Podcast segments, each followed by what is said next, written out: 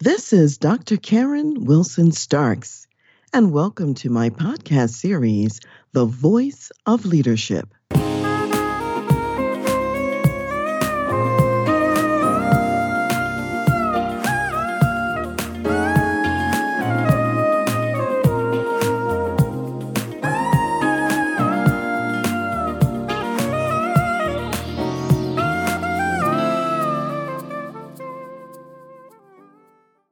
Today, we're going to talk about how to stay positive when the sky is falling. And you might wonder, why are we talking about this now? Here's what I'm seeing I'm seeing that businesses are now dealing what I will call the financial aftermath of the pandemic. And it's the pandemic induced recession. So, what's going on in businesses now is that many are issuing pay cuts, reductions in forces. They're experiencing shrinking opportunities in the marketplace. And they're also facing workforces that are complaining, that are angry, some are frightened, and some are anxiety ridden. So, all of these conditions make it seem as if the sky is falling. And what I've also seen is that business leaders are weary. They're experiencing Zoom fatigue for being in endless meetings all day, trying to figure out how to address these issues. They're feeling exhausted with long hours. They're emotionally and physically drained and depleted. And so the question is how do you find the positive and the optimistic when you yourself feel like screaming? Well, I've got about seven different points to share with you about that today. Number one, recently I was speaking with my husband, and he heard about a concept that I hadn't heard before, and it was about the whole idea of the glass being half full or half empty. And we, you know, we usually talk about that, and we'll suggest that people adopt a mindset of the glass being half full. Well, one of the things he shared with me was this notion that it's not the glass being half empty or half full, Rather, we can think about the glass as refillable. And I think that's a very powerful concept because right now, with the pandemic induced recession, even though it might seem like water's pouring out of the glass and it is either half full or half empty, how you look at it, just remember the cup, the glass can be filled up again. So that's number one. Secondly, while you are in the situation where some things may have shrunk, ask yourself what do we still have? Take inventory. What are our current assets? And when you identify them and take that inventory, then say, for what then are we thankful? Find multiple aspects to be thankful for each day, no matter what's happening around you, there's always something to be thankful for. And you might not see it until you take the inventory and see what assets you actually have. Number three, ask yourself how can we fulfill our mission with what we have? You have a reason for being in business, and there's a reason for you to be here adding value. What is that reason? What is that mission? And maybe you had 10 services to achieve that mission in the past. Now you're going to ask yourself, what's most important for us to do now with the resources that we have? And instead of doing 10, maybe it's three. It's the three most important. And out of those three, there's a number one that's the most important out of those. And then the fourth item is if something is ending in your business, in your company, maybe it's a service you will no longer provide, maybe there are people that you have to say goodbye to. Take time to mourn the loss and to appreciate the contribution and the legacy of whatever it is that may be ending. Identify what part or what memory can be kept alive about anything that's going away. And sometimes Some aspects are going away not permanently, just for a temporary period of time. And then number five, ask what new beginnings can we create? People forget that in crisis, there's always that opposite side of opportunity.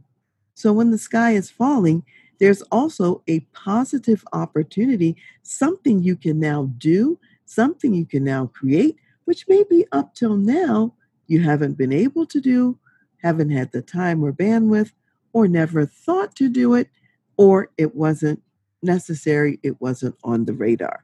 So definitely ask what new beginnings can we create?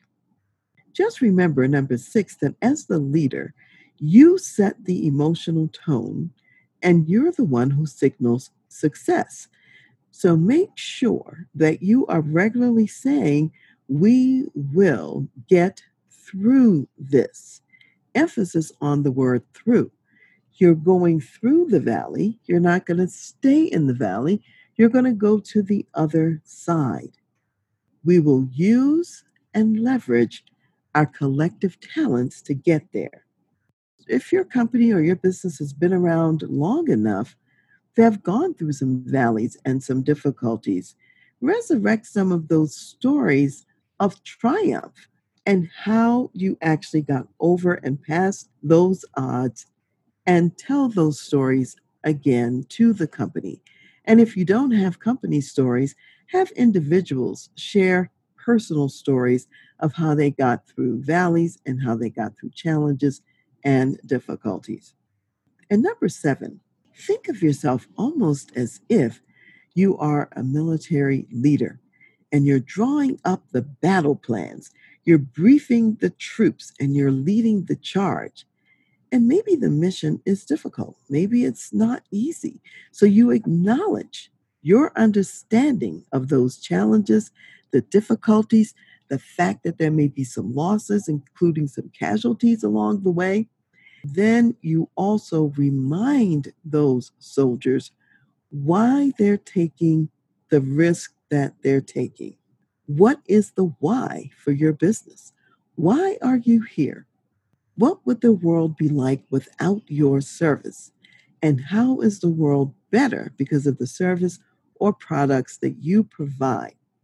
And as you think about that ultimate benefit that you are bringing to the marketplace, acknowledge that even with the sacrifice that you may have to make to bring the benefit, it is still worth taking the hill. It's still worth engaging the enemy if necessary. You want your people to understand that why, to understand their strengths and assets, to have the mental mindset to get through to the other side.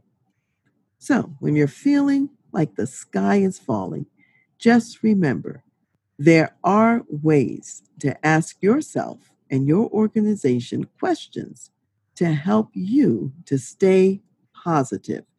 Because when you stay positive, you will figure out what else to create to continue your success through the valley and on to the other side. So thanks for joining me, and I'll see you next time.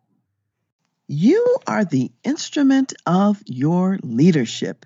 And so I invite you to read a complimentary chapter of my book, Lead Yourself First The Senior Leader's Guide to Engaging Your People for Greater Performance and Impact. And here's what you'll get from reading the book you'll get some perspectives on how to leverage your unique gifts and superpowers, also, how to mine the gold of your past experiences overcoming challenges, and thirdly, you'll be able to identify the continual learning that will catapult you to your next victory.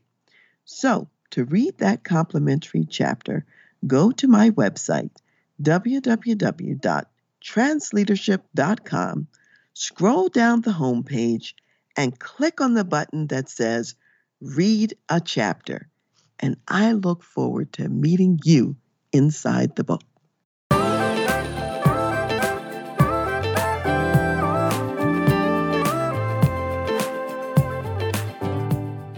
You've been listening to The Voice of Leadership with me, Dr. Karen Wilson Starks. And I want to give a special thanks to jazz saxophonist Ron McMillan for granting us permission to use his gifted music on our show. Thanks for listening, and remember to go to my website, transleadership.com, for more strategies, insights, and leadership resources.